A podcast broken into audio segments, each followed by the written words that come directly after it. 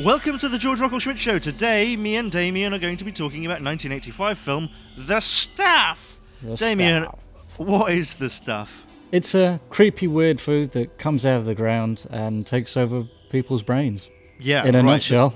in a nutshell, the tagline is "You are what you eat," and in many ways, it seems to be almost like the thing. I think in, in that it's it's it's a classic. It's a yeah, almost like the thing in terms of tension and uh, in terms of its brilliant soundtrack. No, not in those things. It's almost like the thing in terms of it's about a shape-shifting monster that can take over people. Apparently, but as we're going to discover as we look into the stuff, it's it's very difficult to pin down what this thing actually is. Yeah, it's really not fleshed out at all. It's never been clear what this thing is. I wouldn't really describe it as kind of an alien or a monster. It's, it's in the in terms of the way some people talk about it, it's just something that's poisonous, and then it seems to be alive, and then sometimes it mutates, or sometimes oh, I don't know. It makes no sense. It makes no sense. So so it's about this monster which which instead of taking over people, I guess it addicts them, you might say, but it also takes over them a bit. And it's about this this ex FBI agent now turned industrial saboteur for the ice cream companies, lit- literally. David, who everyone, David Rutherford, who everyone calls Mo. We'll talk about that in a minute. Yes, of course. Uh, it's about him well, destroying the stuff's plans, but also the stuff doesn't have doesn't have a conscience or conscious. It doesn't have a conscious. It's not trying to go after people, but also uh, sometimes it does. but then it then it stops and then but then it stops but then it isn't. And it, uh, yeah it's a benign thing coming from the center of the earth but also it's a, uh, a metaphor or an allegory for for big business taking over groceries. I don't know. Is this allegorical this film? Uh i would say kind of yes. I mean i think the best way to describe it is i think like I think this movie was created between two people. I think the guy that wrote it had was trying to do something allegorical, had something that wanted to say something, you know, something about capitalism and kind of dress it down a little bit. But I think he was kind of beaten down by the special effects guy who had much more enthusiasm and charisma. So let's just have a let's just make a movie about fucking deadly whipped cream. I mean that's that's what it is. The tagline is "You are what you eat," but it's never established what the stuff is. No, not at um, all. No, I, I mean there are there are many times where people say, "But what is it in the stuff?" And then the, the, the person from the FDA says, "Oh, it's completely harmless." Yeah, but what is it? It's oh, just it's like yogurt. it's just it's just like yogurt, but not at all because it takes over your brain. and melts your insides. It melts your insides. Um, so I was surprised uh, to find that this this film was made with a budget of 1.7 million estimated. Oh, and you can see it. You can see that it does clearly have a budget. Yeah, yeah, I would say so. I mean, I, I think, I mean, this movie is dirge, and I, uh, I won't kind of, I'm not going to say anything otherwise, but I do quite, I hate, I do quite like the effects in some of the, uh, in some places actually. Okay, so uh, t- you know, to kind of stomp all over your little theory, it was written and directed by Larry Cohen. Okay. This, uh, so there's only one writer, which seems a little unusual. Um, you know, there's no, there's no story credit or anything. I don't think. Uh, written by Larry Cohen, and uh, he he. What did he do, Damien? You know what he did. He's really famous for, you know, for you know for for Black Caesar. That's right. He's really famous for Black Caesar. Fucking Christ on a bike. He did a film before the stuff called Special Effects. oh, give me a uh, hang on. Let me see if I can find that. Have a quick see what that's. Uh, where is it? Where is it? Where the fuck is it? But he's got he's got a lot of writing credits, and so, some of them are obviously quite legitimate. So he's he's like a, le- a legitimate jobbing writer director, I would say. I mean, certainly nowhere near a list. Right. Okay. Of course not. But but you know he's he's been doing stuff. Oh dear, sorry, I have to kind of cut you off. I've just looked at special effects, and obviously, right, written and directed by Larry Cohen. But a director makes a movie based on a murder he committed. Oh fucking hell! Well, load I up have... the uh, load up the poster. Oh, okay. Is the main character uh, uh, like a real doll or something? turns like... turns out it's just a kind of an exploration of like an exploration of uh, exploration, sorry, of uh, of his fetish. Um, okay, so let's let's get back to the stuff. So, um, why are we interested in the stuff? Because at first, when I suggested this to you, the stuff was is something that we we watched together about seven years ago, and I haven't seen it since. But it's always something that we would talk about and laugh at.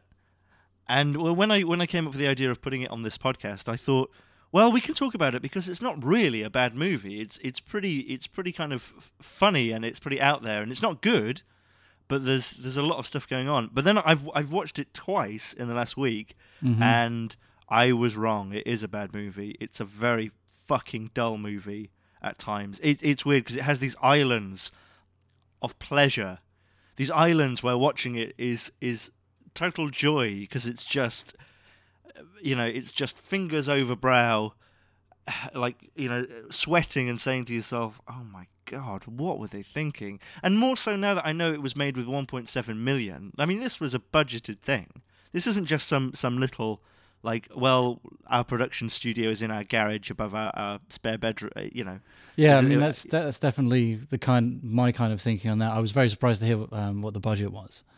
Yeah no it, it it had a proper budget let me find out who it was even distributed by They should be fucking ashamed of themselves.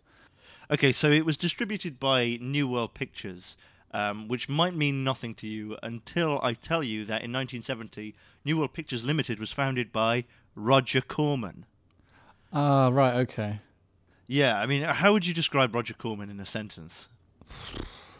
The, the king of shit? Yeah, the king of shit. I think um, he's just yeah re- renowned for making absolute fucking schlock. And I was pretty quite surprised um, when I checked out. Was it like Sharktopus or something like that? Yeah, it's Roger Uh, Corman. Yeah, and this guy's just been making the same dirge for like 30, 40 years. I mean, yeah. it's not that there's been. I mean, what's kind of remarkable about Roger Corman is that there's like seemingly no progression, like in his career artistically whatsoever. I mean, I I guess like Russ, I guess he uh, like like Corman like found made you know made his first couple of movies and realized that this you know this is it for him, and he has not had any ambition to kind of tighten up his craft whatsoever. Yeah, I mean, I, I think you know maybe maybe to be fair to Roger Corman, you know, I don't know how he would describe himself, and I don't really care. He's a businessman, and he's found his niche, and he's you know in many ways he's done very well for himself because he's found something that consistently works for him. Mm-hmm. Um, you know, and people know who know who he is. He's he's very successful, but yeah, he's the king of schlock. Um, but not just of schlock, of like shit schlock. I, I mean, you could call Predator schlock, but he he's the he's the king of the B schlock. Yeah, I mean it's always kind of straight to straight to video. I mean originally yeah, straight to uh, VHS, but now it's uh, I suppose the equivalent is like Sci-Fi Channel movies, really. Right, and he, as far as I understand, he has done the occasional thing for um, uh, for for big studios. He, he, you know, he has been. He's a name that kind of pops up when you read about other other other people's careers. He's a name that pops up, and they say, "Oh, and Roger Corman briefly worked with them, you know, during the 1820s and things like that." And like I, I, I'm, I don't want to kind of dismiss him as kind of like. Uh, Oh, he's just this guy who makes shit movies. It- It's kind of more than that. He does make shit movies, but it's also like he's prolific in what he does. Yeah, I mean I, he he's the producer in, in in these cases, isn't he? But I he must have hundreds of credits, right? He must have produced. Let's have a look. Four hundred and eleven credits as producer. Wow. Yeah. Fucking hell.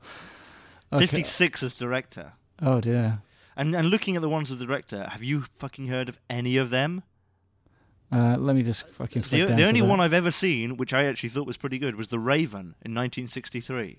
But that's 1963. Honestly, that's looking at the stuff he's directed. That's the only thing I've seen. Yeah, I cannot. Oh, he did the Little Shop of Horrors. Did he? Yeah. All right. Okay. One. Hang on. St- one, two. Are you three, counting out the 411 six, production seven, credits? Eight, nine. He did nine films in 1957. Fucking hell, fire! How can you do that? Wow, that's un- that's unbelievable. Um, all right, so so uh, his company produced or distributed the stuff, um, which kind of makes sense. And and in fairness to the stuff, I think it's a lot better uh, than other stuff. Oh, sorry, that's going to happen a lot. It's a lot better than uh, than other stuff we've seen. Yeah, wordplay. I use stuff to mean stuff, not stuff. Cross dimensional. so, so like I, I was saying, I, I don't think that the um, the stuff is kind of a, a bad movie, but I'm wrong because it, it clearly is very boring, especially in the third act. What is so attractive about the stuff? Because the stuff is something that between you and I has been a bit of a meme. Yeah, I think um, there's essentially like two jokes in this movie um, that we kind they're of very good. Yeah, well, they're not really good. They're just so kind of asinine and well, just just fucking stupid. And they were just we just repeated them ad nauseum until it was just kind of something that we could never shake from our collective, you know, psyche. It's not just that there are these two jokes. It's that that like I was talking about the room and um, Neil Breen stuff in a recent video, and well, like I was saying to you, because I watched uh, that Neil Breen film with you, not Fateful Findings. What was he do? Double Down. Double down, yeah. Yeah. Do you think he's working his way through the alphabet slowly but surely? I mean, I haven't looked at his credits, but alliteration could be, you know, the theme there. Yeah, because he's he's eventually going to do the the next Marshall Mathers movie. Woohoo. Um, Was that your impression as well? Yeah, no, I've got to walk on part as Dre. Uh, there's definitely a That's the fucking thing. movie I want to see. There's definitely a thing with uh, with uh, the room and uh, and Samurai Cop and things like that, where it's kind of been made by somebody who doesn't quite see the world the way most other people do. Um, maybe that often they're self-obsessed. Uh, often, I think they're they're kind of narcissists who who think that what they're doing is way better than it actually is. Um, the stuff is like that. I don't think that that Larry Cohen was necessarily a narcissist or anything like that because you know he's not the main character for one thing. He Um, doesn't get his fucking arse out. Yeah, he doesn't get his arse out and a little bit of bollock. Uh, um, And uses it an excuse to feel up that intern he's had his eye on. he doesn't wear a black tank top. Oh dear. But uh, but there's definitely kind of moments in this which which kind of feel like, hmm, that doesn't really it doesn't really read. Kind of like he's overlooked certain things, or or the whole production team has overlooked certain things, and you're just kind of left thinking that that's not what would happen, or you wouldn't do it like that. Uh, case in point, uh, the stuff is this miracle food that comes from the ground, and everyone thinks it's utterly delicious and becomes so addicted to it and it beca- it gets marketed and marketed across the world. But the marketing campaign is is like something from like a a, a resorts magician show. Yeah, It's yeah. It's it's like well, how do we advertise this this wonderful food? Well, we'll get two women in in sparkly bikinis to walk down a catwalk awkwardly and then eat some of it and look like it's fucking disgusting. and the crowd went fucking wild. fucking wild. Yeah, I mean, watching this uh, back, I kind of felt like. I mean, one thing about this movie is that I thought was quite interesting um, was that it's kind of peppered with these adverts for the stuff, um, like TV spots throughout Yeah. the movie. Um, and I kind of felt it immediately kind of put me in mind of RoboCop, right? Because I kind of felt Yeah, like there's absolutely. something about the the premise here which kind of it's interesting, but I it kind of feels like if like Paul Verhoeven kind of had to play around with it, it could have been quite an acceptable movie. Um, yeah, I, I agree. But what I did, what I found out when I was looking, uh, is that um, RoboCop was made two years after this. Right. Um, but yeah, it, I think it, it's trying to play with satire, um, and it's just, it's, it's just not punchy enough. It just it kind of feels it. It feels like it, the guy had the idea, but just didn't have the kind of wit to really get get it off the ground.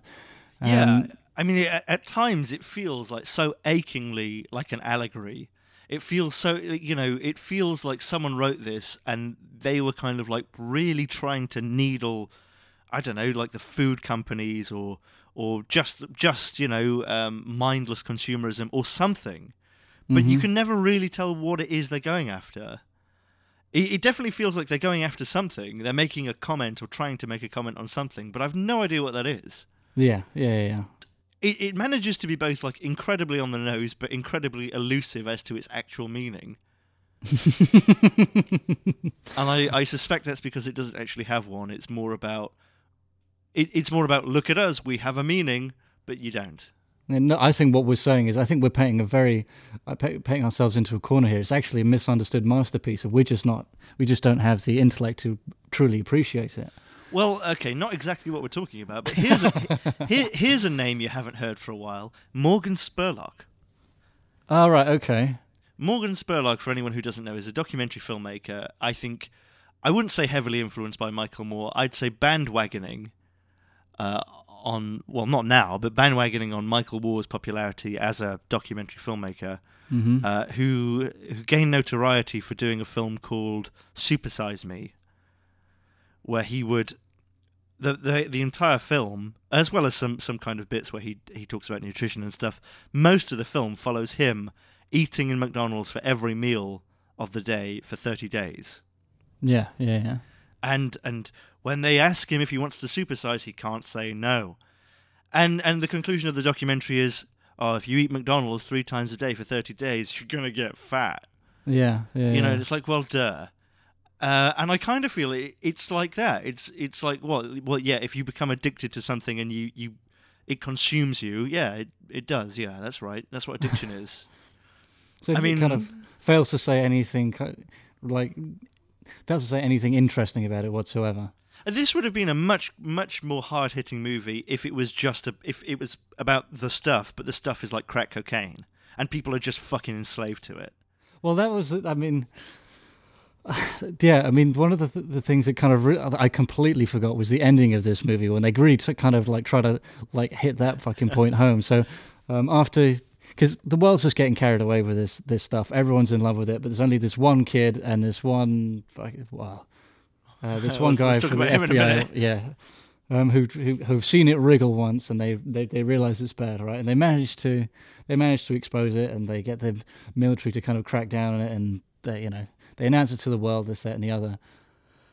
And then it's like it show like right at the end, right? They just show it like being loaded out of the back of a fucking like station wagon, and you've just Yeah. got these like fucking hood rats like fucking opening up and like tasting it with this really smug look on their face, like they've they're moving on, on the streets now. Um, and I guess it's like on top of whatever they were trying to say about consumerism, that was they, they just wanted to make some quick dig about fucking narcotics there as as well. It's just and then as soon as it did that, it just immediately flashed up with directed by Larry Cohen. It's like what the fuck? Yeah, it, but it doesn't land. It no, not it- at all. I mean, f- apart from anything else, it does. It, it waits less than two seconds before it slaps you with the fucking credits, and at that point, I wasn't quite sure I was trying to fucking digest at that point. Uh, but what I- what I wanted to say um, before we start was going going on your RoboCop thing. I had the same same thought. I thought not not even if yeah, I mean if Verhoeven had done it, that'd have been great. But even if it had just done the RoboCop thing of making satire which actually has a point to make and is funny, rather than than uh, just kind of like oh, addictive food is bad. Yeah, that's why there's no addictive food. I mean, you know, it's not ice cream. It's it's stuff that people can't stop eating. You know, there's no food like that. I mean, what what you're really kind of talking about is, you know, is it is it uh, addiction to narcotics or something. Um, but what I thought was, apart from kind of it would be better if it was Verhoeven, I thought this would have been a a really good movie if someone like Terry Gilliam had directed it. Ah, okay. Yeah, okay, yeah. If you can, well, one of the things that's yeah that this movie struggles with um, is this the, the the nature of this this monster, and definitely Gilliam would uh, would definitely kind of flesh that out into something something a lot more than it fucking was. Because sometimes um, I guess it's the nat- the limitations of the uh, the effects, but it appears as like this kind of solid pancake thing, or sometimes it's clearly shaving foam, and it's you're not. Yeah. I'm- you're just not quite sure what it is, or kind of like why it is really. Right, and, and you know, you could. I think if if if someone like Gilliam or someone else had directed it, you could overlook all that because he would have directed it with a bit more intelligence. where where where the film isn't about that. The film isn't about oh, this is an allegory for whatever. The fi- the film is kind of a bit more kind of twisted than that. Um, you know, like a lot of things in Brazil aren't explained. You know, we we never know kind of exactly what's going on with, you know, the the information department or whatever. It's but it's it doesn't matter because it's it's not so much about that. I mean, at least Gilliam would have had a character we could follow. Mm-hmm. Uh, you know, rather than possibly the worst lead in a major or not a major film, but in a non no budget film I've ever seen. Oh yeah, I mean that guy couldn't have been more fucking wooden. And like one thing I kind of I I I forgot about the kid in this movie, right? But I just I feel like that was, it was completely fucking redundant, right? They could have whatever they kind of wanted to. Um, I think they use this family to kind of they use it for the reveal of the stuff um, and how it's bad and what have you. Um, but l- l- following this kid after that point, I think um, it, it, feels like they just left it in just to kind of meet its minimum runtime. So if if anyone doesn't know, uh, when we say the kid, what happens is is as well as this story about an FBI agent who's trying to work out what the stuff is, literally on behalf of the ice cream companies. Apart from that, um, there's kind of a side plot where a kid opens up his refrigerator one night and the stuff has spilt over and it's moving, and he doesn't trust it. But the rest of his family are like, "Eat it, eat the stuff. This isn't weird. Eat the stuff." And then, then the kid and the guy join forces. you know, They've yeah. never been a more classic crime-fighting duo. yeah, right. You know, you know as well. I looked on um, just to throw this out there. I, I looked on uh, IMDb's page about the stuff, on the trivia because usually there's some really interesting stuff on the trivia, and uh, it's something like the fifth thing down on the trivia page for the stuff. Thirteen out of eighteen people found this interesting. One of Rupert Grint's favourite films. what the fuck? How how how did they find that information? Someone, oh, I have absolutely no idea. That's got to be pulled out someone's, uh, someone's ass, no? Yeah, surely. I mean, why, why Rupert Grint? I mean, you know. did we did we say why we like? It? I think we said oh, I thought it was going to be so bad it's good, but it wasn't. I thought it was going to be actually good, but it wasn't. Why do we like this? uh, we bat, like it, it's batshit, right? Is that what we said? Yes, I wouldn't say it's batshit at all. It's like um, I think we've kind of been dressing it down for its lack of imagination and kind of uh, intelligence. I don't think we can kind of get away with that. Um, I don't know. I think um, between fucking hell, I'll try once more. I think David's. I think, uh, I think in- David's interaction with Goliath was just sublime. All right, so that stays in there, doesn't it? I can't can't think of the word sublime without thinking of Subway sandwiches, which are almost entirely made of lime. oh, sublime dear. makes me you know when people kind of look like they they purse their lips together like a dog's asshole.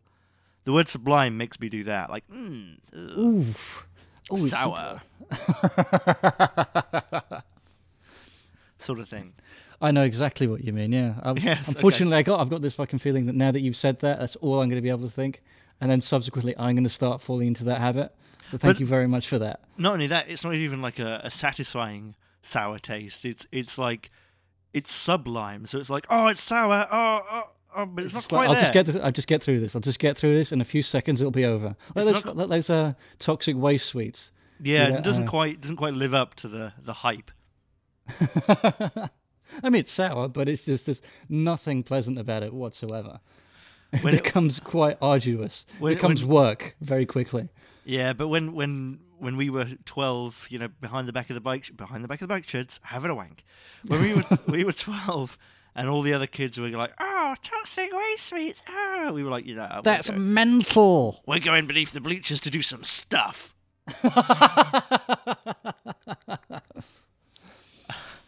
oh dear, bringing it back. I think that the stuff is interesting in that it is by fucking leaps and bounds the film which loses its audience quicker than any other uh, in terms of what happens on screen. Not in terms of it being boring, but in terms of like you know you know when you can watch a movie and you think to yourself, "Oh, someone actually went through that script and went they wouldn't do that. Why would they do that? We need more reasons behind this." They, they, did, they did not do that with the stuff at all. So much so that the first thing we see is some some some white ooze coming from the ground in the middle of Antarctica or somewhere or Alaska or something. And and someone bending down and going, "What is this shit coming out of the ground? Better put I've it in my mouth." Got to put it in my mouth. Yeah. and like his, his his mate comes over and it's like, "Are you eating snow again?" It's like yeah. this fucking deranged lunatic. Get on your knees. I'm going to put a bullet in your head. Oh dear. Who is this lunatic? Because it's clearly not snow either. It's clearly like, yeah, it looks like really toxic melted plastic. Yeah, it's not fucking appealing at all. You wouldn't look at that and think f- food at all. You think that you know, it'd be, it'd be kind of, it'd be, it's it'd be like a very like highly viscous like fucking bleach, you know. Right. I mean, um, yeah, exactly. You would you would look at that and you would think, "What's this?" Not, "I better better use my dirty gloves to scoop some up and lick some off." I did think that the, you know when he turns around and offers it to his friend, right, who kind of immediately turns his face up, but not for very long, and kind of like submits. I really did think he was just going to put his mouth around that guy's hands, but he does sensibly like kind of like drip a little bit off his fingers. But that would be better if this, if this film was really fucking out there. Like, yeah, people people don't they, behave like human beings. It's, my, I mean, it's the same script beat for beat. they just make they hypersexualize everything in it. Yeah, like the the song is the song isn't just like uh, can't get enough of the wonderful stuff. It's like can't get enough of the wonderful stuff. it's, it's not just hypersexualized. It's like Crichton trying to lie.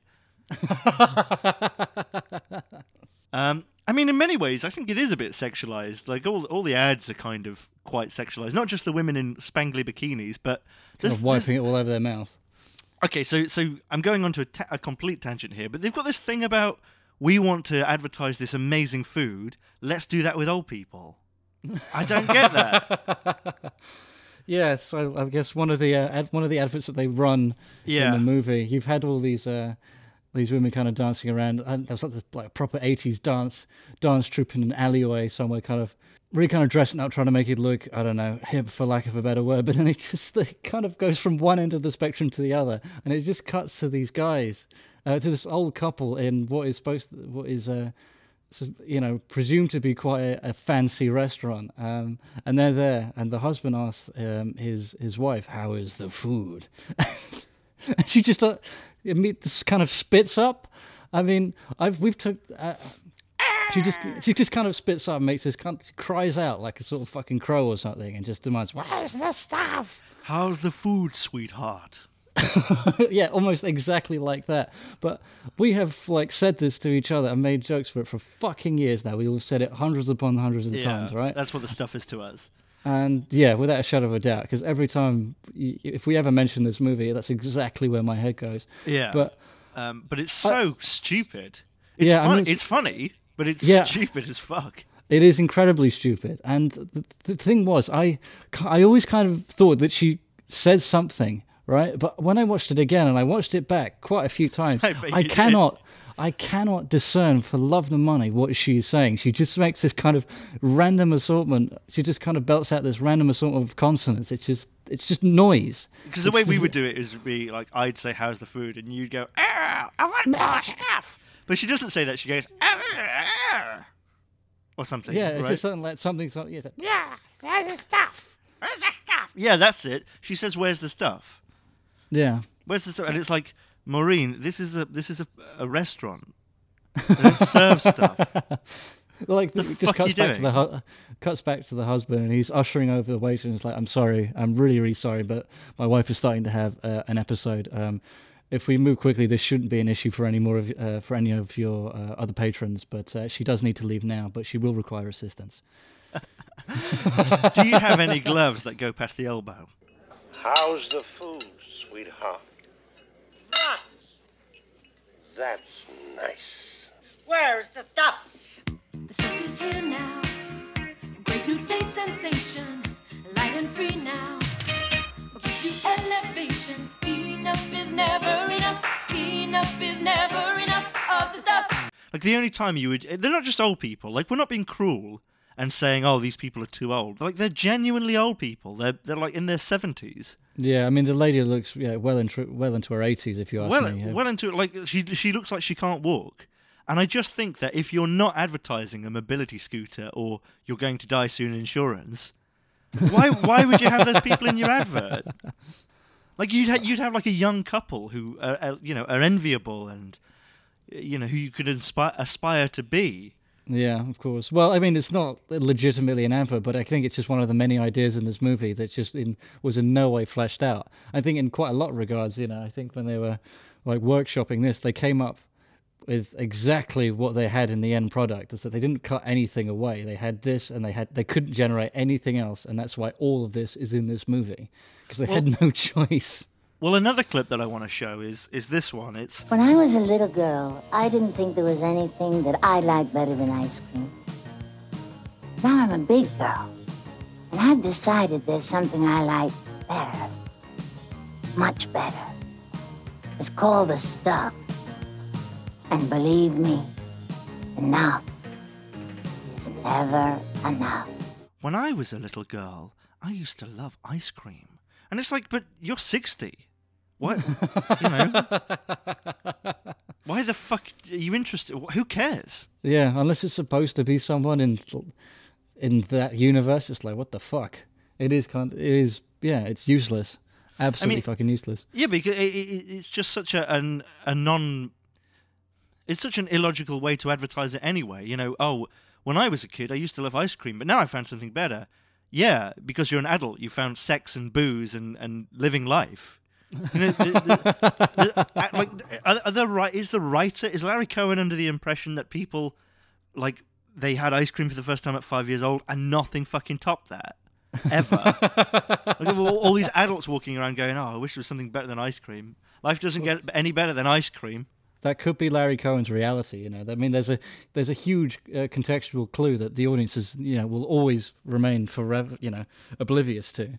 But what, what I was going to say, unlike the other advert with the old woman, like the the advert with the kind of the older woman who's not an old woman yet, who's who's you know kind of like she's wearing a fucking fur coat, like she's freezing on set, mm-hmm. and she's there saying, "I, I absolutely love this stuff, and it's got zero calories." That's kind of a bit, a bit, a bit sexy. I'm not saying I find her sexy, but I mean she she does it in a way where it's kind of a bit sort of flirty, Yeah. isn't it? Okay. I, I didn't I, I I I didn't get the same vibe, but I can kind of. You were you were properly rubbing one out when you were watching it, weren't you? yeah, it co- it coloured my experience. and she's like, yeah, you know, um, the stuff enough is never enough, and you're like, oh yeah, I'll give stuff you will enough never be enough. Try this with this original; is going to blow your mind. no, but he, I don't know. She just seems a bit kind of like, oh, now that I've discovered this stuff. Mm. Oh dear.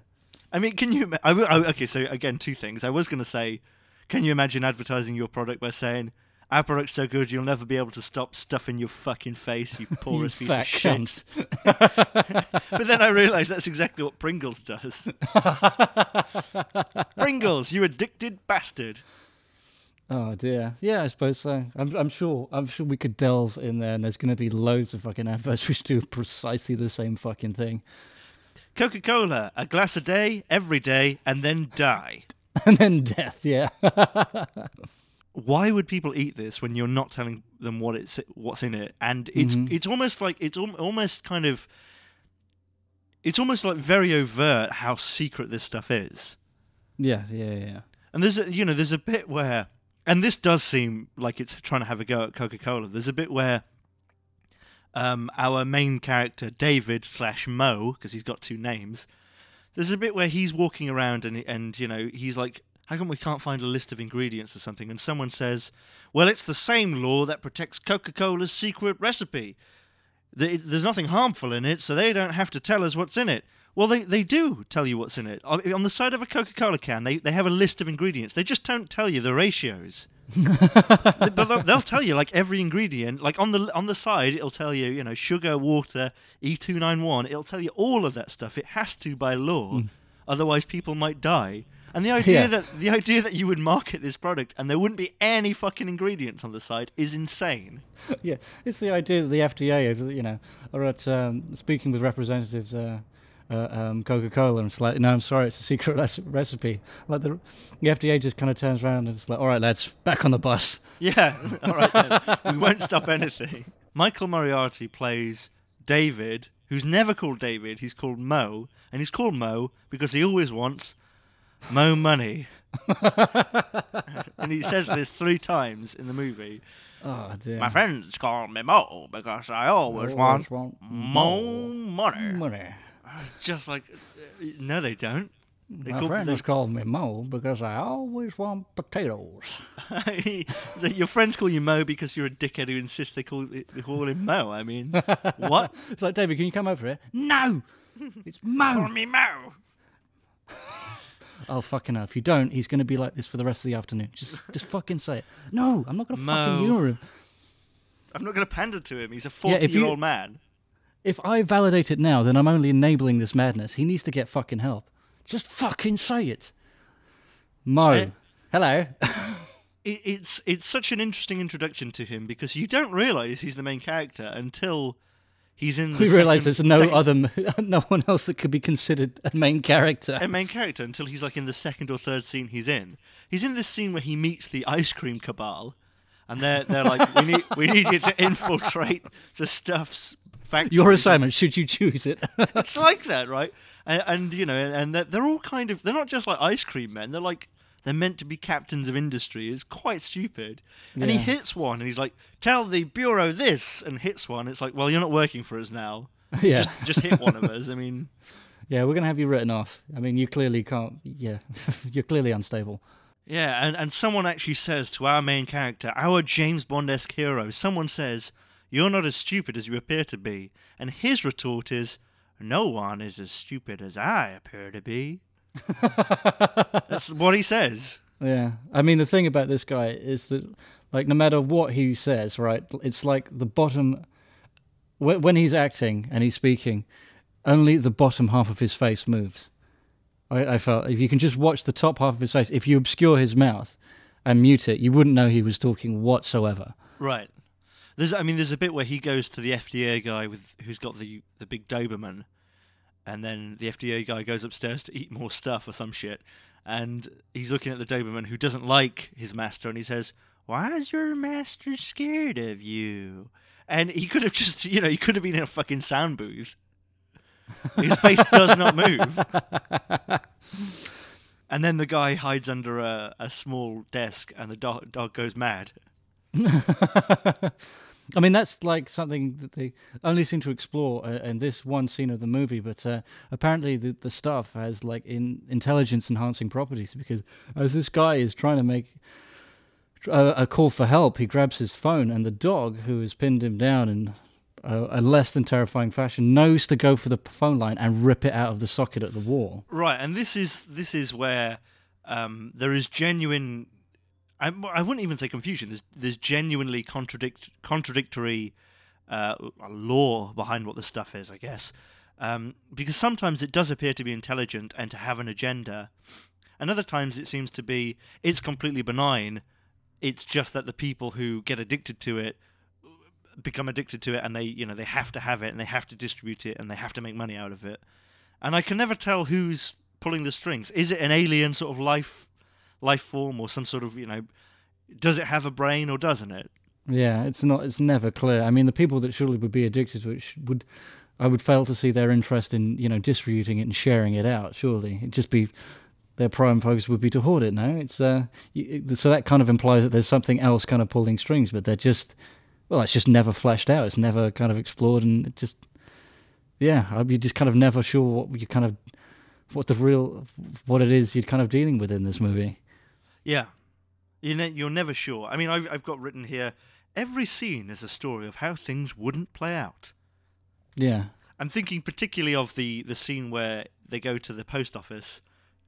They find they find that like all of the FDA, they find like basically everyone who's of interest to what the stuff is, to or to to Mo finding out what the stuff is, has moved to Nowheresville, Georgia, for some reason. So they they go there to find the the address, and then the post office says, "Oh no, just leave us alone. Nothing weird's happening here.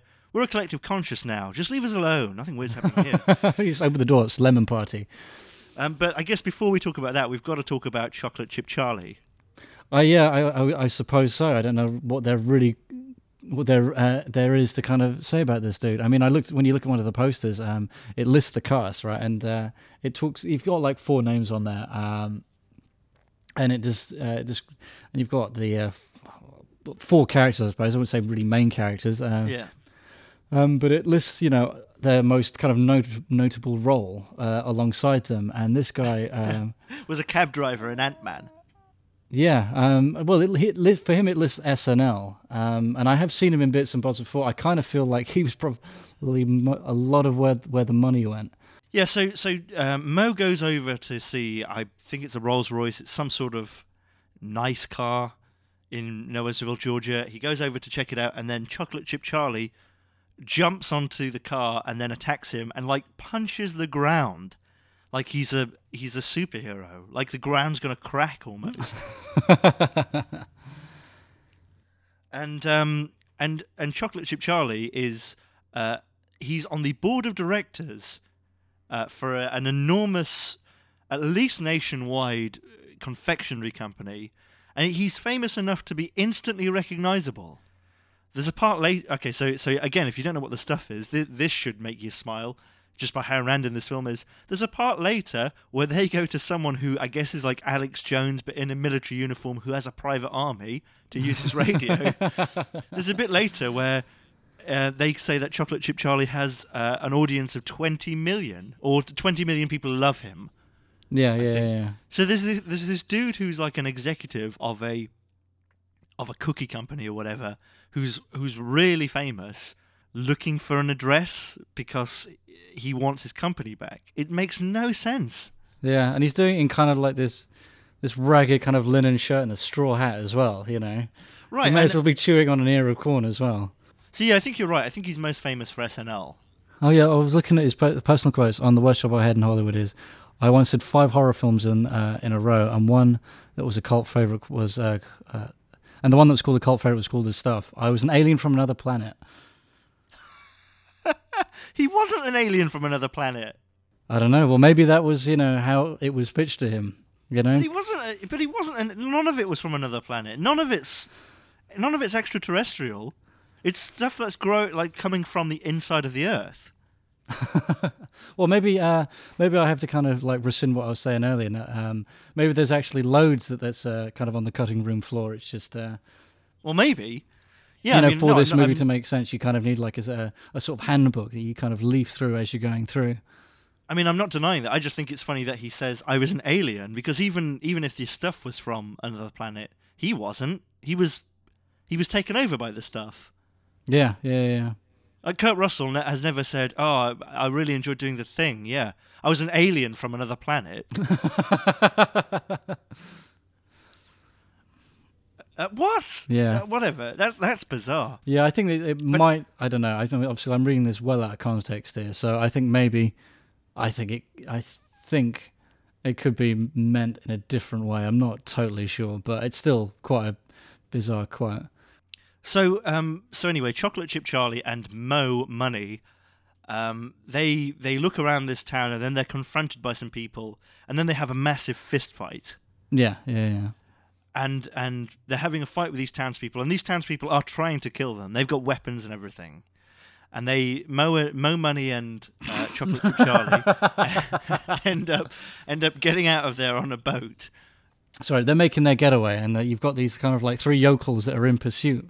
But if you look as they're trying to get this uh, this boat off, um, you'll see that one of the guys who's trying to act like he's grabbed the boat and he's trying to reel it back in, but you can quite plainly see he's pushing the boat out to Yeah, water. yeah, yeah. and they don't they don't they don't want to get wet. They really don't want to get wet. so yeah. they don't He did not like it at all. No, you because you could have got them out of that boat. You could have r- ragged them from that. You know, if you'd got your well your knees in there. But Yeah, well, you could have. I don't know. Maybe you could have tried like a second take. Where maybe teach the actors how to fucking use an oar or something. I don't know. I mean, but but anyway, they're they're in this boat, and then it cuts to um it cuts to something else for like ten seconds, and then it cu- cuts back to them. Cut back cuts back to their story, and then they're just in a in a diner. It's like so they got chased out of town by these people who are mad. Mm-hmm. And they went to the diner of the same town. yeah, they're only like a half mile down the fucking road as Yeah, well. no, it feels like that. It feels like they're half. Um, yeah, they they were like, but they were in the boat for ten minutes, and then they were like, "Oh, let's get off here." Whereas normally, well, not maybe not They're normally, on the what- other side of the, the river to where those fucking yokels yeah. are still eyeballing them as well. I mean, they know exactly where they are. they just have to get a, they just have to go across the bridge. Um, but it, it felt like it felt like if you were attacked like that, you would get into that boat and you would just go all night. Yeah, easily. You would get miles and miles and miles away from them. if you got into that boat, ju- you kind of feel a bit fucked because it is a rowboat, you know, for two people, and you're not going to cover a lot of a lot of miles in that. You, Well, no, but but I mean, they've got this rowboat for two people, but it's got an engine in it. I did have an engine. I didn't see. it. It kind of looked dilapidated to me. Oh well, I well, I, okay, well, n- n- never mind. My point is though, is that their rowboat, that rowboat, is their only vehicle. Once they get out of that, they're just people on the street again. you know, surround, surrounded by you know people who are on the stuff and want to kill them, don't want the the secret out. I mean, you just get the fuck out of there. Of course, but you know, after they've had this delightful meal in this diner, it cuts to the next shot where they're both lynched and they're hanging from a tree. And that's the end of the movie. Yeah, and credits Larry Cohen. Yeah. Um. Yeah. This is the this is the film about what not to do. Oh Um, dear. Uh, the only thing that kind of like seemed like it was made any kind of sense to me in this movie was uh, a little bit later on where uh, like Mo and I think it's his wife that have gone uh, into investigate. No, no. So so okay. So for for clarity, it's not Mo and his wife. It's um. There's a point where where Mo Money goes to um, the the woman who's in charge of the ad campaign for the stuff. Right. And and she's making uh, another advert, another terrible advert, uh, where where for some reason to sell this product, you have two catwalk models who look fucking aw- awkward and uncomfortable eating the stuff. It's so stupid. He goes he goes to he goes to uh, see her to find out because obviously she would know what's in it, wouldn't she? Mm-hmm. But she doesn't. He goes to see her and he basically tells her what's going on, and then they're a couple. right. Okay. You know, and and in many ways, I kind of, I wouldn't say I respect that because it's different and it's not got this kind of like will they won't they sort of thing, but that would have been a lot more tense. It's like immediately they're fucking with no rubbers, you know, within 20 seconds. Immediately, But I mean, okay. the, like the movie's got class. they're that's commitment, that, but- Damien. But it's heavily implied. You, I mean, you know. They they get it on and like it's pretty established. You know, yeah, they like each other. They're in a serious relationship from now on. The reason most movies don't do that is because you know there's tension and it builds something throughout the movie. If like if at the end the main characters get together, not like oh they meet and now they're fine together. the world's ending. We this- may as well shag. I mean, I think that this film would have actually been more interesting if he was just married. That was his wife. They'd been married for like five years. Because mm-hmm. you never see that. You never see a main character like him, and it's like, yeah, he's married. And his wife's pr- his wife's really supportive, and you know, Roll credits. roll credits. There's no drama But it, but they, they, they get they get it together. She's of no consequence in the movie at all. no, not No one's of any consequence. This is bullshit. I mean, I mean, Chocolate Chip Charlie. He's in. We, we we met him. He was in it for like two minutes, and then we don't see him again until right at the end. Where he comes back to die. Yeah, I mean, it's not. It's not the way it's kind of presented as well. Is when he comes back to die. They, like all the main characters have got to this radio station with this um, this military dude, and they they want to like expose the stuff over the air and send out the warnings and what have you. And then Chocolate Chip Charlie just miraculously appears in the station and says, "Put me on," and they're like, "Okay." But he, he whisks the, the woman aside into this like uh, room to have a private chat, and he just kind of explodes with ooze for no reason. For no reason. Someone that was kind of like so ab- you know abjectly against it he's like well he he just is it now but it was I, I guess like the, the like the last of their effects budget when they were shooting because it was the best the best this kind of like stuff looked um, where this guy melted I mean I wouldn't say it looked fantastic but it's the most interesting effects they had Well, there's a shot which I'll show now of when he's exploding, and it's it's like it's almost like it's a it's a theater prop. oh yes yeah, yeah. it looks like uh, it's almost like spitting image Yeah, like it's it's not amateur by any means, but it's not good. it's like it's caricature really It's a, yeah, exactly. Yeah, like it, it- yeah, exactly. Like like you said, it's like spitting image. It, it belongs in something else. mm-hmm. I mean, the, well, the dog is even worse because the dog transforms, and then there's a shot like a wide shot of it, and it's just a normal dog. Yeah, yeah, and like not only that, it's gone from like being presented to be like really aggressive, and you can just quite clearly see that like the guy under the table, and the dog's just quite happily licking its face, wagging its tail. You know, it's just like like there there couldn't be less peril in that room. Yeah, the guy the guy under the table is Danny Danny uh, Uh, Aiello or something. Danny Aiello, who's like a, a really recognizable actor. He's the guy in Leon, Yeah, he's in like loads. Leon's boss. And um, it, which kind of brings me to Patrick O'Neal, who plays a drunk man who's in charge of the stuff. I don't know if he's meant to be drunk or if that's the way he's been directed or he is just drunk. I've no idea. But after Mo Money leaves Chocolate Chip Charlie, he goes to see Patrick O'Neal, and Patrick O'Neal's like, "Ha ha, I'm in charge of the stuff. I don't eat it myself." even though it's you know it goes through ventilation shafts to infect people i don't eat it i'm not infected i'm just in it for the profit And then after all all said and done, you have Mo sit him down and like, the, as a sort of I don't know, I guess it's supposed to be like a scathing twist. He sits the two uh, corporate guys down and forces them to eat it, and then you Right see immediately yeah. that they're fucking they're well into it. they're well yeah and that, right at the end I, gue- well i guess we'll skip to the end we'll talk about the kid in a minute right right at the end these two corporate guys it's not really that well established who they are apart from one of them was part of the uh, the ice cream conspiracy at the beginning um, they they invent this thing called the taste which is basically the stuff and crap Yeah, in a nutshell. they say, "Oh, it's got enough of the stuff in it to be delicious, but not enough for it to be addictive." Or, Or have like any that. of the mind controlling or body mutating properties, I think was the line. And bearing in mind, this film ends. We have jumped ahead. We need to go back. But bearing in mind, this film ends with like the world burning every fucking tub of the stuff they can find because they, you know there's a huge outcry. It's it's enormous. You know this has been taking over people. Bearing in mind that the um you know that the stuff has been completely taken not just taken off shelves but destroyed these two people would be number one in jail and number two they wouldn't be allowed to use anything with the stuff Yeah, yeah, yeah. It's not just that. I mean, like they throw this one like final fucking curveball um, with the with the, the plot and the nature of the stuff and its origin, and it's just like, well, you, you can't stop this. It's coming out of the ground everywhere, and it's like, what?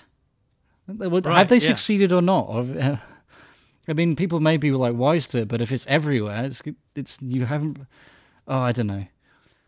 Well, well, yeah, but but I think that I don't know. Like the thing is, is there's lots of stuff that comes out of the ground. People don't eat it. What this movie needed was you just like in the corner, just shouting at all, all these situations. What the set needed was that. What the crew needed. It needed someone to walk over to Larry Cohen, like like rip something from his face so it hurts just a little bit, and say, "Larry, do you see this? Do you see this shit? Stop smoking this." No, you just see like the, the guy's on like a huge, massive, massive coke bender, and he's like always on set with a flare gun in his hand. Like no one dares fucking defy him. right. It's it's um I mean, he's not aggressive at all. In fact, he's like really enthusiastic about everything. He loves every second of what he's doing. But he comes, you, he comes up with shit, and no one can say anything otherwise. Well okay uh, well we've we've talked about the end then. Let's talk about the kid, the side plot with the kid. Yeah. Okay. Um, there's a kid who, I mean, I want to say is not important to it at all. Yeah. Completely, completely redundant. he finds a tanker of stuff that's empty and he said he decides to himself well the best place to hide would be inside this tanker I mean, I kept he- I kept looking at this movie every time there's kids in. It's just like that's just another way that kid would have instantly been fucking disposed of or instantly fucking died. I mean, I really wanted to see as soon as he jumped into this tanker, just thousands and thousands of liters of this stuff just pour in, and you just, he's drowned within fucking minutes. You know? and that's what that's what happens and the, then there's one of the worst green screens like he's in the tanker and then when they start to fill the tanker with goo then they green screen it and i guess they green screen it because it was a miniature of the tanker Mm-hmm. um, and i guess that that's because they didn't actually have enough stuff to fill this tanker with or to even to like fill it in even a fraction Yeah, because I, I just remember the shot. It's just that, like, the stuff pours in like halfway, and you can see, like, I suppose in the reality of that situation, it's like inches deep. Like the kid's in no fucking peril whatsoever. No peril at that at rate, all. at that rate, he's got the better part of a day before it becomes a threat. Right. Yeah. Um, I mean, uh, yeah. Again, I guess, I guess is a bit of a tangent, but this movie, for a movie that is about, you know, this fantastic yogurt, it doesn't have a lot of that as a prop. It really, it really is a la- for a movie called The Stuff. There isn't a lot of stuff in this movie. you know, there's a bit where he, the kid, right at the beginning, goes on this runs amok in a supermarket and whacks out all these all these tubs of stuff, and every tub is empty. Yeah, you can yeah. tell the way the way people pick up tubs of the stuff. The- like there's no, just fill it with fucking water. Yeah, something. It had never had any weight to it. never had any weight to it, and you can really see that. And then there's, you know, the- he's in this supermarket and he's he's got like a baseball bat or something, and he's whacking over huge displays of stuff, and there's hardly any mess. Mm-hmm. I mean, Um, I, I mean that kind of rampage for this kid's like what, maybe twelve. He, you can see he's young, right? He's he's quite Yeah. small as well. And the idea, this is the notion of this kid going on this rampage and like no one being able to apprehend him because like what you see, right?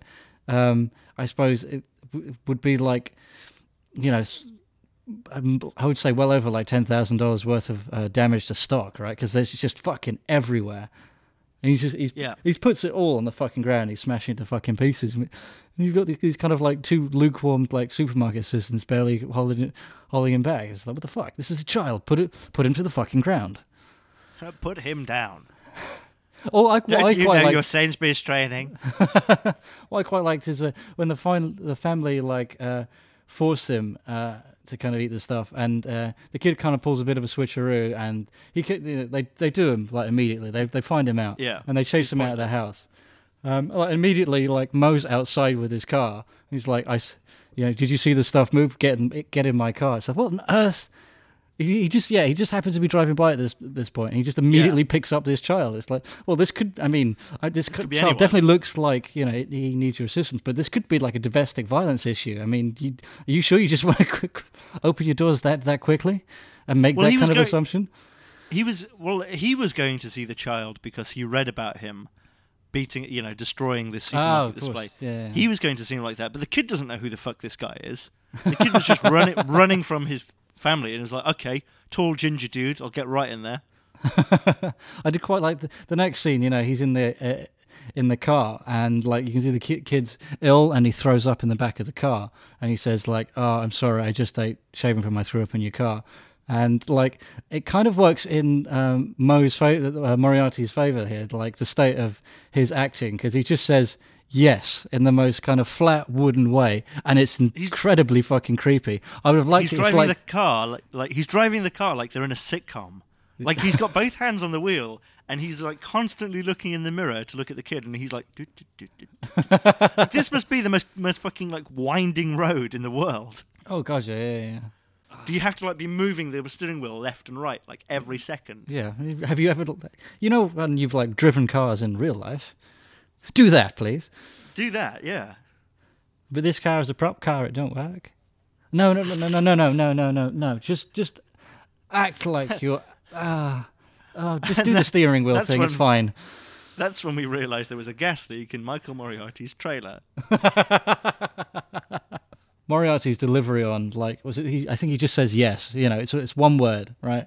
And it's if you cut the right tone with like the score and it's really creepy. It could have like really slotted into a completely different movie. I mean, well, I kind of wanted it to com- like cut instantly to uh, Mo just shoveling dirt, uh, you know, over a grave, just like burying this child, having immediately abducted him.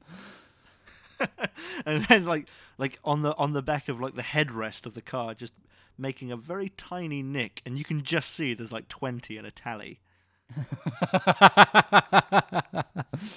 And then you just see him, you know, he's on the highway again, different town. so then so then you may you may may think we've talked about everything in the movie but no the movie takes a bizarre turn when Mo Money decides to go and visit Colonel Al I want to say Albert Spear but it's Colonel Spears it's like Colonel Richard Dickey Montgomery Gromit Spears or some shit.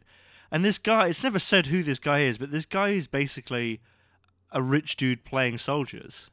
right? Yeah. He's not. He's not in the actual army, is he? N- no, he's not. I mean, I, wa- I, I, I'm kind of tempted, as I said earlier, to call him like an Alex Jones, but he's like a kind of like militia version of Alex Jones. Well, it might, it might just be it might be intended to be the military. It's just how they fuck. They've just done a really, it's just a really lame portrayal of it, in, in, in the can't, movie. no, it's definitely definitely his private army because he owns two radio stations in Atlanta, which is bizarre as well. But then there's a bit where they're like, "All right, boys, we're gonna we're gonna invade the stuff or something," and then to invade the stuff, his private army get in literally five, Five taxi cabs, yeah. and it's just it's it's almost like it's celebrating that they ran out of money. Yeah. I don't know. I had a fu- wonderful fucking shot of this dude in the uh, passenger seat of one of these taxis. And he's Looking looking back at the camera. And he's, uh, yeah, he's looking back, and he just kind of, with the biggest fucking smile on his face. He, I mean, this. I guess the, the character himself is like could, is beside himself that he's got his gun and he might have an excuse to use it. He looks so happy, like a kid at fucking Christmas, and I And love it's that. like a fucking it's like a Tommy gun. Yeah, something like that. It's, it's you like why wouldn't he have an M16 or something or an M you know why wouldn't he have something like that? Why would he have like such an old-fashioned gun? It was the first thing they saw in the model shop, you know. It was like that, yeah. Uh, and basically, he gets If you look closely, you see this little orange cap on the end of it. Yeah, right. But he gets he gets them to the to a radio station, and then they make this broadcast, and that is basically the end of the movie. Mm-hmm. And I, I just don't get it. You get you get Chocolate Chip Charlie, who's who is the uh, disgruntled com- disgr- disgruntled ex owner of the stuff's biggest competitor, saying, "Don't trust the stuff; it makes you weird." And then suddenly, like everyone's burning the stuff. Yeah, doesn't doesn't uh, explore anything about the nature of addiction at all. Just everyone is suddenly, you know, has their eyes open to this, and they immediately jump on that bandwagon. It's all kind of fine. There's an amazing B movie shot, which really kind of should be in a much smaller production, where um, Colonel Spears and his taxi crew get out of the taxi to storm a stuff factory, and like he shoots someone, and then it immediately cuts, immediately cuts to him standing over the body, and the body's like spewing white stuff, mm-hmm. and he says something like, "I don't like the sight of blood, but this is disgusting." And it's just like, what is this shit? Yeah, it is. It's pretty fucking bad. I did quite like um, the shot of um, Chocolate Chip's uh, face after it kind of melted and exploded, and you've just got several chunks of uh, uh, Garrett Morris on the floor, and just the the the the shaving foam kind of like engulfs it slowly. I quite like that. I mean, it's crap, but I liked it. What about the bit where they they set up a a rig where the wall becomes the floor? Yeah, I I, I like that. Um, I, I I don't. th- I think. I think. I, I mean, I like the idea because obviously a lot of effort went behind it, but it doesn't look good. no, no, not at all. Um, I it li- just looks like the the. It, it's meant to be like, oh, the stuff is defying gravity. It's coming from the floor to the wall, but it's like we can see what you've done. Hmm. It's almost like this is a movie made just from the outtakes or the bits that have been cut out of another movie. There's like there's a bit r- really towards the end where Mo Money is saying to some of the soldiers, one of which has Down syndrome, uh, of the sol- the soldiers, the private army of Colonel Spears. He's saying, "You can't shoot at something that you don't like if it's inside you." And it's all kind of like, is this a sorry? Is this a message? Is this what we're talking about now? Are we talking about hate? yeah, But it, but it's never it's never built upon or anything. It's just that, and it all seems to be kind of like I maybe this was maybe this was like a 400 page script that they just chopped the fuck out of. like feel like indiscriminately as well. It's like Yeah, lost kind like, of like yeah. all the key mo- key points, but like fucked if they were going to give it a proper read. Yeah, or maybe not even indiscriminately. Maybe it was just kind of like, well, we're going to negotiate with the director how to make this smaller, but the director insists that all of the themes he wants to cover remain. So they do that, but all of the themes get half a sentence each. Mm-hmm. Where there's a bit where Colonel Gromit says in the in the radio station he owns, because Chocolate Chip Charlie is so famous, he he's the person who should be speaking. There's a bit where he says, "I will permit the coloured man to speak." Oh Like, shit! what I completely glossed. I must have glossed over that when I watched it. I do not remember that at all. Like, what the fuck is that? I will permit this colored man to speak. But speak one word of the commie party line, or one word in code, and I will blow his head off. so so like chocolate chip charlie is talking to the kid and then colonel gromit like puts his hand in front of the kid so chocolate chip charlie can't touch the kid. It's not like he suspects him of being infected or anything. He just doesn't want a black man touching this kid. Like no, no seriously that's not uh, that's what the, that's what is going on. That is what is going on in the scene Yeah. and it's just kind of like okay i could bel yeah fine i can believe it this character is racist fine but why And he's like he he, he is you know he's painted in quite a heroic light, I suppose, at this point in the story, right? He's he's definitely coming come in to aid, and he's you know providing the resources to kind of get this to to to make this grand fucking exposure, right? So Yeah, and that's that's why this film is is interesting, is because it's it's actually in many ways it's it's multifaceted. Like this guy's racist, and you're clearly meant to think he's racist and not like him because of that. It's not like the film is racist; it's meant to be showing him in a negative light. But as you say, he's also instrumental in in saving stuff, and I, I really get the sense they did it on purpose because they wanted to make it. Um, they wanted to make it quite complex, and not everyone who's good is entirely good, and you know people who are addicted to this stuff aren't necessarily bad. Blah blah blah. Like I, I, I feel like they wanted to make an intelligent film somewhere, but then that got completely lost. yeah, I think yeah they they would have been better suited to kind of introduce that um little that character trait a little bit earlier um than like two minutes from the end, really. Which is I, I mean that's a little bit of an exaggeration, but I mean it's it's no more than like six minutes before the end of the it's very movie. close to the yeah. end. Yeah. Well, they definitely. I mean, is it is, is it meant to be saying? I mean, it could be saying uh, racists are people too. I mean, for all I know, just doesn't go into it. Uh, well, I mean, there's just there's not enough to ever kind of fully understand, fully understand or make a, a, a legitimate conclusion. I don't think.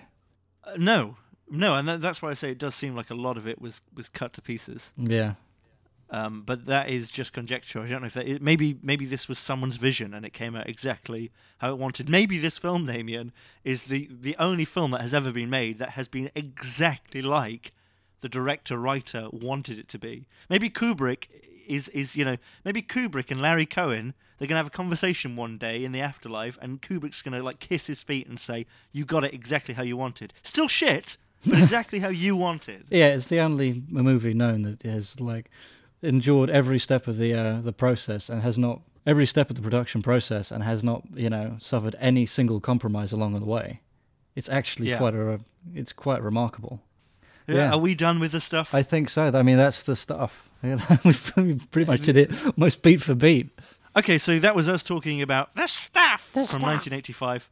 Uh, I'd love to know what you guys think. I mean, one of the reasons that we we tackle the stuff was uh, we mentioned it on a podcast a couple of weeks ago, and a lot of people did say, "Oh, I remember that." Um, and I thought kind of it was worth a go. So if any if any of you guys have any suggestions or anything, just write them in the comments. Uh, I dread sure to some- think. I dread Someone to will read them. what is your favourite Kevin Spacey movie? Click.